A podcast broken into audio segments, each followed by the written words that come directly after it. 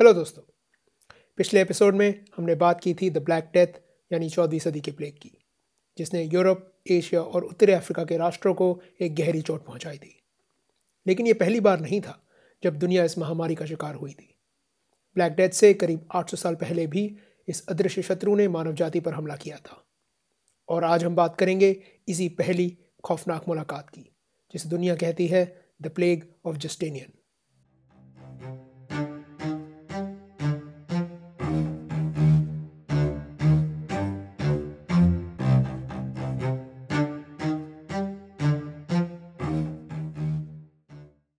Hello दोस्तों, episode six, plague of Justinian में आपका स्वागत है।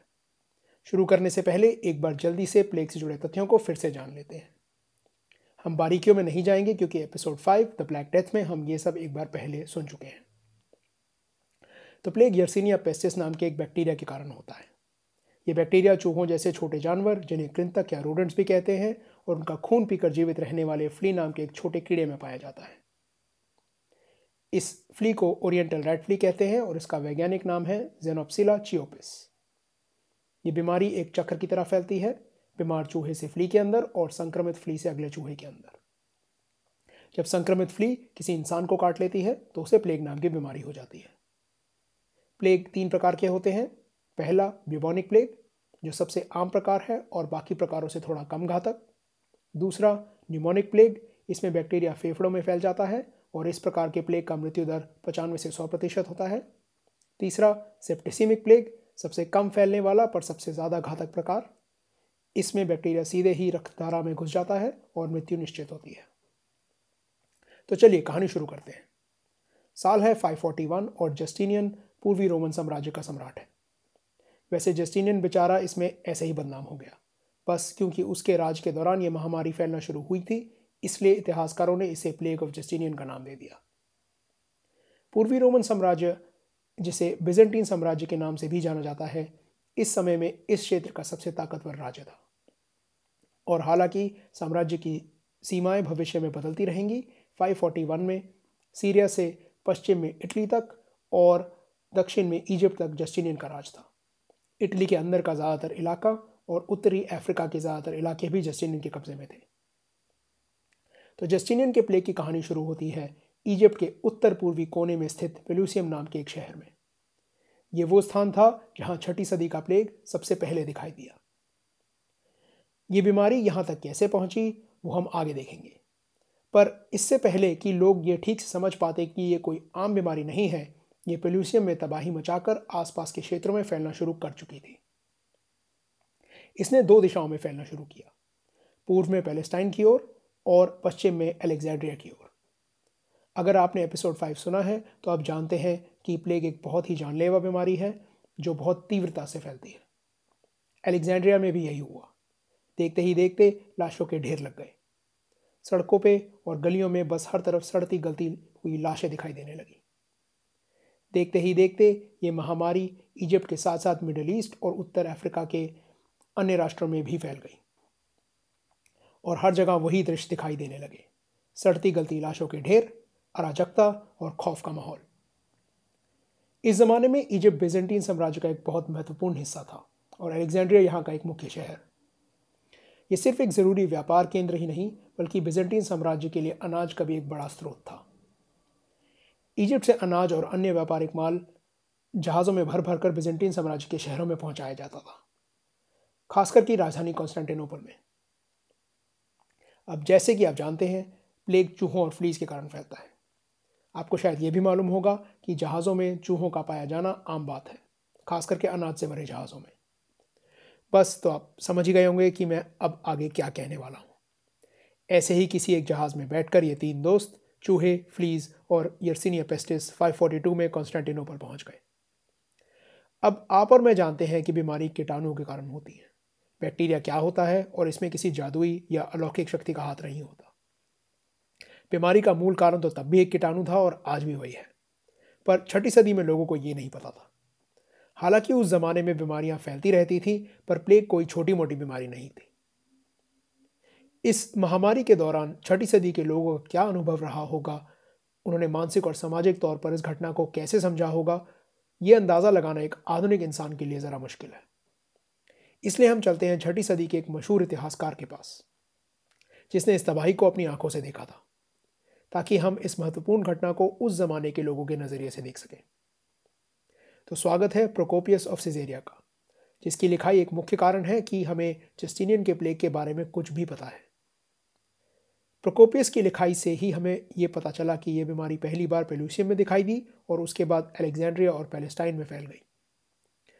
प्रोकोपियस की असल लिखाई ग्रीक भाषा में है, पर मैं आपको इसे हिंदी में अनुवाद करके संक्षिप्त में सुनाऊँगा। तो प्रोकोपियस कहता है कि यह वो समय था जब पूरी मानव जाति को एक ऐसी महामारी का सामना करना पड़ा, जिसने लगभग मानवता का विनाश ही कर दिया था।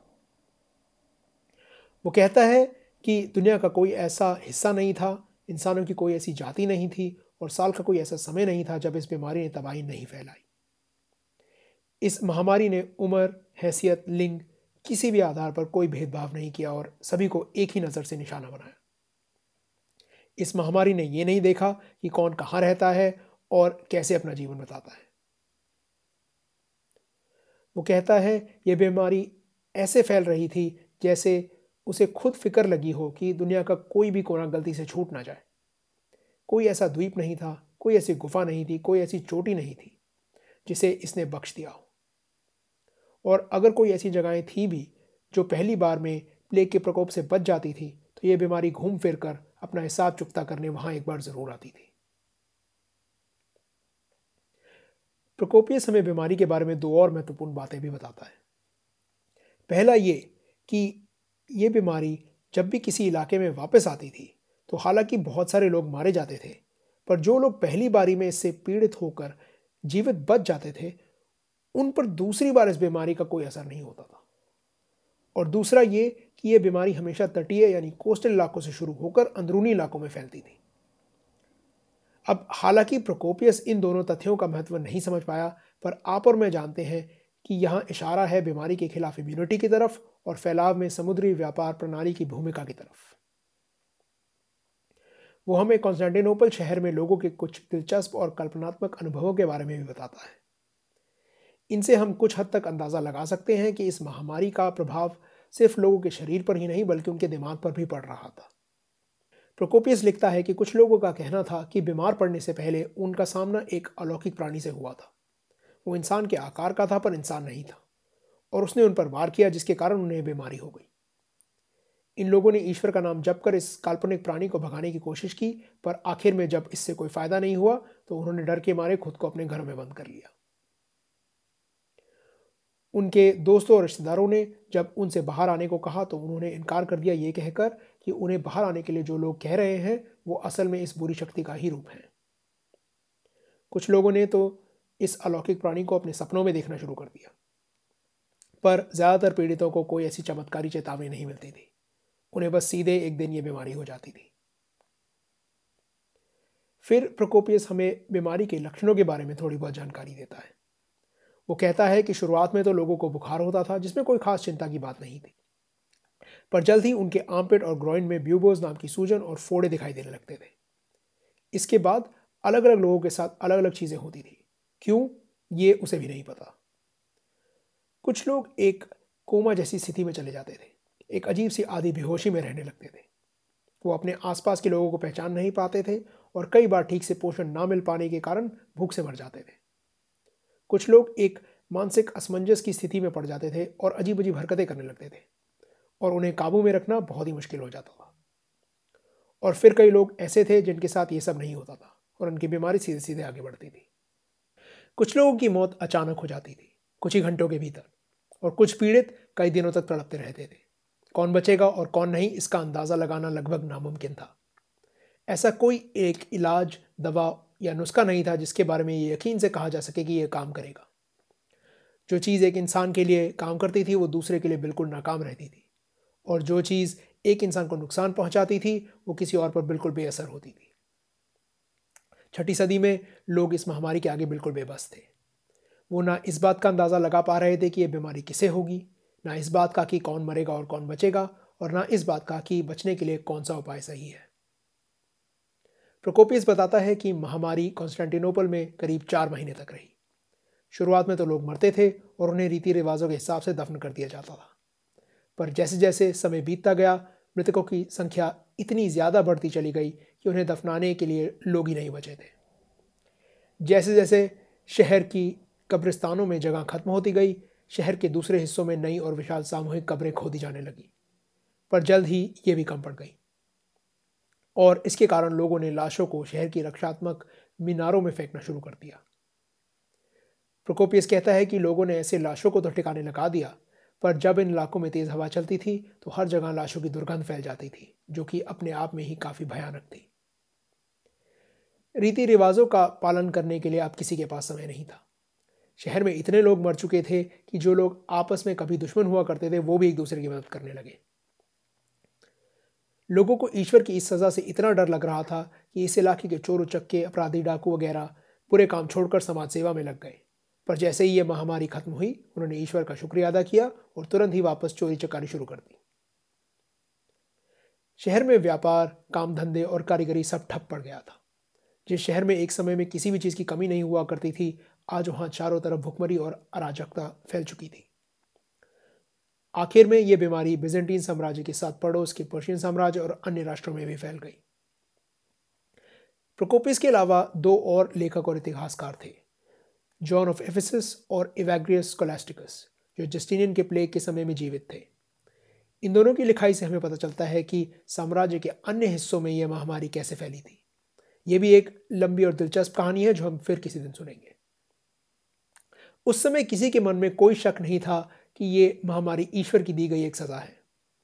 प्रोकोपियस तो यहाँ तक कह देता है कि ईश्वर के अलावा इस महामारी के फैलने की वजह कोई नहीं समझ सकता। इंसानों के लिए तो इसका कारण शब्दों में बयां करना या सोचना भी नामुमकिन था। प्रोकोपियस को सम्राट जस्टिनियन बिल्कुल पसंद नहीं था, और उसके हिसाब से तो जस्टिनियन की बुरी हरकतों के कारण ही ईश्वर ने साम्राज्य को यह सजा दी थी। जस्टिनियन खुद भी प्लेग का शिकार हुआ था। पर उसकी किस्मत अच्छी थी और वो बच गया।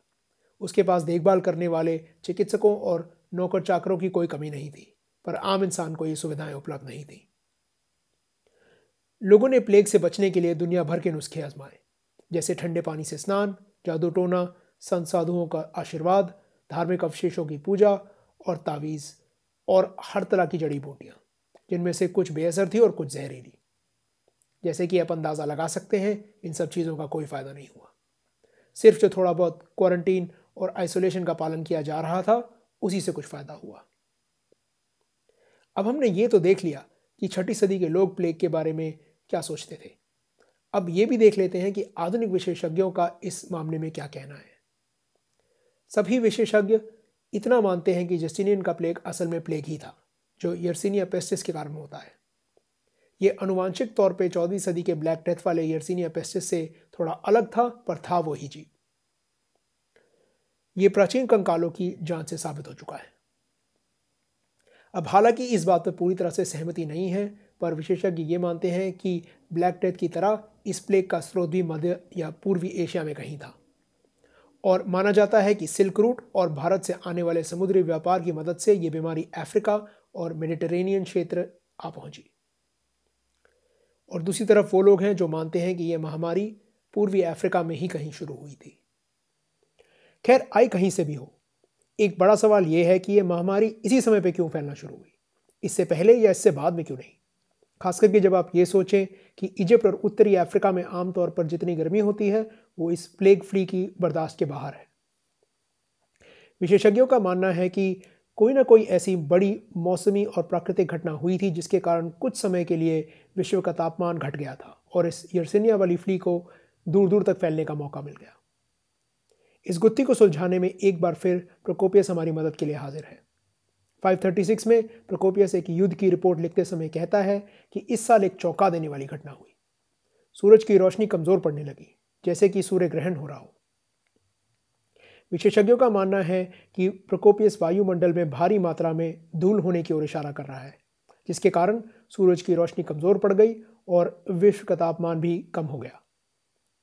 हमारे पास दुनिया के कई और हिस्सों से मौसम के अचानक बदल जाने, फ़सलों के बर्बाद हो जाने और भुखमरी फैलने के प्रमाण हैं, जो इस बात की पुष्टि करते हैं कि इस समय में कुछ तो ऐसा हुआ था जिससे विश्व का तापमान अस्थायी रूप से ही सही पर निश्चित ही बदल गया था। पेड़ों के तनों के अंदर मौजूद वृत्ताकार धारियों की जाँच, जिसे डेंडोक्रोनोलॉजी कहते हैं, से मिले सबूत भी इसी बात की ओर इशारा करते हैं कि 536 और 542 के आसपास के समय में विश्व के तापमान में गिरावट आई थी। आज हमारे पास जो वैज्ञानिक जानकारी है, उसके हिसाब से विश्व का तापमान गिरा देने के लिए जिस मात्रा में धूल चाहिए होगी, वो सिर्फ़ या तो किसी ज्वालामुखी के फटने से उत्पन्न हो सकती है या फिर पृथ्वी पर किसी धूमकेतु या उल्कापिंड के गिरने से। हमारे पास दोनों उम्मीदवारों के पक्ष में कुछ कुछ सबूत हैं, पर इतने नहीं कि किसी एक को चुना जा सके। 540 के आसपास के समय में जस्टिनियन अपने साम्राज्य के कई हिस्सों में लड़ाइयाँ लड़ रहा था। उसकी सेनाओं को सामान और अनाज पहुँचाने के लिए जो रास्ते बनाए गए थे, उनके द्वारा प्लेग पीड़ित चूहे और फ्रीज साम्राज्य के हर कोने में आसानी से पहुँच गए। 543 में ये स्पेन, गौल यानी फ्रांस, इटली, इलेरिकम यानी Bosnia, Herzegovina Montenegro Croatia and Albania का इलाका और अफ्रीका में फैल गया और अगले साल तक ब्रिटेन और आयरलैंड तक भी पहुँच गया। प्रोकोपिस का कहना था कि कॉन्स्टेंटिनोपल में एक समय पे रोज़ाना दस हज़ार से भी ज़्यादा लोग मर रहे थे। जॉन ऑफ़ एफिसिस का कहना था कि कॉन्स्टेंटिनोपल में कुल मिलाकर तीन लाख लोगों की मृत्यु हुई। पर यहाँ मैं ये भी बता देना चाहता हूँ कि ज़्यादातर विशेषज्ञों का मानना है कि ये दोनों आंकड़े काफ़ी बड़ा चढ़ाकर बताए गए हैं। पर आंकड़ा जो भी हो यर्सिनिया के लिए काफ़ी नहीं था। साम्राज्य के मुख्य शहरों में प्लेग की लहरें करीब अगले 200 सालों तक बार बार आती रहीं। अकेले कॉन्स्टेंटिनोपल में ही प्लेग की लहरें 558, 573 और 599 में लौट कर आई और शायद 698 और 747 में भी। यर्सिनिया इंतज़ार करता था कि शहरों में कब नए या युवा लोगों की संख्या फिर से इतनी बढ़ जाए कि वो हमला कर सके। और आमतौर पर इसमें 10 से 15 साल लगते थे। दरअसल बात यह थी कि इतने समय में युवा लोगों की एक नई पीढ़ी आ चुकी होती थी, जिनके पास प्लेग के विरुद्ध इम्यूनिटी नहीं थी, जो कि उम्र में बड़े लोगों के पास थी, क्योंकि वो एक बार प्लेग का सामना कर चुके थे। इतने पुराने मामलों में सही आंकड़े पाना मुश्किल है, पर कहा जाता है कि 541 से 750 के बीच में प्लेग ने करीब ढाई से पाँच करोड़ लोगों की जाने ली। ये उस समय में इस क्षेत्र की करीब 30 से 40 प्रतिशत जनसंख्या थी। एक नई रिसर्च का ये कहना है कि जस्टिनियन का प्लेग उतना घातक नहीं था जितना लोग आज तक समझते आए हैं। और मृतकों की संख्या के जो दावे किए गए हैं वो बड़ा चढ़ाकर बताए गए हैं। वो कहते हैं कि कुछ शहरों में ज़रूर इसका प्रकोप भारी रहा था, पर अगर उन सारे क्षेत्रों को देखा जाए जहाँ ये महामारी फैली थी तो स्थिति इतनी बुरी नहीं थी। खैर, आंकड़े जो भी हों इस महामारी ने बिजेंटीन साम्राज्य और जस्टिनियन को एक गहरी चोट पहुंचाई थी। इतने लोगों के मर जाने के कारण उसकी सेना में सैनिकों की, खेतों में किसानों की और बाजारों में व्यापारियों की कमी हो गई थी। अर्थव्यवस्था लगभग ठप पड़ गई थी क्योंकि ना कोई सामान बेचने वाला था ना कोई खरीदने वाला। किसानों की कमी के कारण अनाज की कमी होने लगी, जिसके कारण साम्राज्य में भुखमरी फैलने लगी। नागरिकों की संख्या में कमी के कारण सरकार की कर वसूली में भी भारी कमी आने लगी और जस्टिनियन को सेना की तनख्वाह देने में मुश्किल होने लगी। सेना में पहले ही सैनिकों की कमी हो रही थी और यह तनख्वाह का मामला एक और मुसीबत बन गया। जस्टिनियन ने निर्दयता का प्रदर्शन करते हुए कर वसूली जारी रखी। यहाँ तक कि जिन लोग ये पड़ोसी प्लेग के कारण मर गए थे, उन्हें अपने मृत पड़ोसी के हिस्से का कर भी देना पड़ा। प्लेग से पहले जस्टिनियन रोमन साम्राज्य के खोए हुए पश्चिमी क्षेत्रों पर फिर से कब्जा करने की कगार पर था। पर प्लेग ने उसकी सेना और अर्थव्यवस्था को इतनी बुरी तरह से झिझोड़ कर रख दिया था कि अब उसका यह सपना कभी भी पूरा नहीं हो सकता था। बिजेंटीन साम्राज्य और उनके पड़ोसी ससनियन साम्राज्य इस इलाके की महाशक्ति हुआ करते थे। पर प्लेग ने दोनों को कमज़ोर बना दिया था। माना जाता है कि इसके कारण अरबी पेनिनसुला से निकली इस्लामी सेनाओं को इस क्षेत्र की नई महाशक्ति के रूप में उभरने का मौका मिला।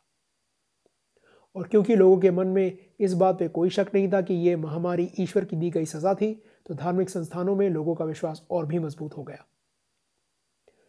अब कहानी खत्म करने से पहले अहम सवाल, जस्टिनियन का प्लेग आखिर में ख़त्म कैसे हुआ? यकीन से तो कोई नहीं कह सकता, पर विशेषज्ञ मानते हैं कि यर्सिनिया पेस्टिस का जो अनुवांशिक रूप जस्टिनियन के प्लेग का जिम्मेदार था, उसे इंसानों के शरीर को उतने अच्छे से इस्तेमाल करना नहीं आता था जितने अच्छी तरह से वो चूहे को इस्तेमाल कर सकता था। यर्सिनिया पेस्टिस और फ्ली जैसे परजीवी यानी पैरासाइट के फलने फूलने के लिए मेज़बान होना ज़रूरी है। और अगर मेज़बान खत्म तो परजीवी भी खत्म। यर्सिनिया के साथ भी यही हुआ। इस बैक्टीरिया ने इंसान जो उनके मेज़बान थे, उन्हें इतनी तीव्र गति से मारना शुरू कर दिया कि एक समय के बाद कोई नया इंसान बचा ही नहीं था संक्रमित होने के लिए। और जो लोग इस महामारी के प्रकोप से जीवित बचे थे, उनके शरीर में इसके विरुद्ध पहले इम्यूनिटी बन चुकी थी। तो उनको ये बैक्टीरिया फिर से संक्रमित कर नहीं सकता था। तो दोनों रास्ते यर्सीनिया के लिए बंद होने लगे थे और इसके पास आगे बढ़ने के लिए कोई साधन नहीं बचा था। तो इस तरह इसने खुद को ही ख़त्म कर लिया। लेकिन इसमें करीब दो सदियाँ लग गई, यानी प्लेग करीब 750 तक बर्बादी फैलाता रहा। जैसे मैंने एपिसोड फाइव में बताया था, ऐसा नहीं है कि आज किसी को प्लेग नहीं होता या इसके कारण कोई मरता नहीं है। पर पहले के मुकाबले इसकी संख्या ना के बराबर है। अब हमारे पास इसके इलाज के लिए दवाइयाँ हैं और इसके लिए आप वैज्ञानिक प्रगति का शुक्रिया अदा कर सकते हैं। तो ये थी जस्टिनियन के प्ले की कहानी। उम्मीद है इसमें आपको कुछ नया सीखने को मिला।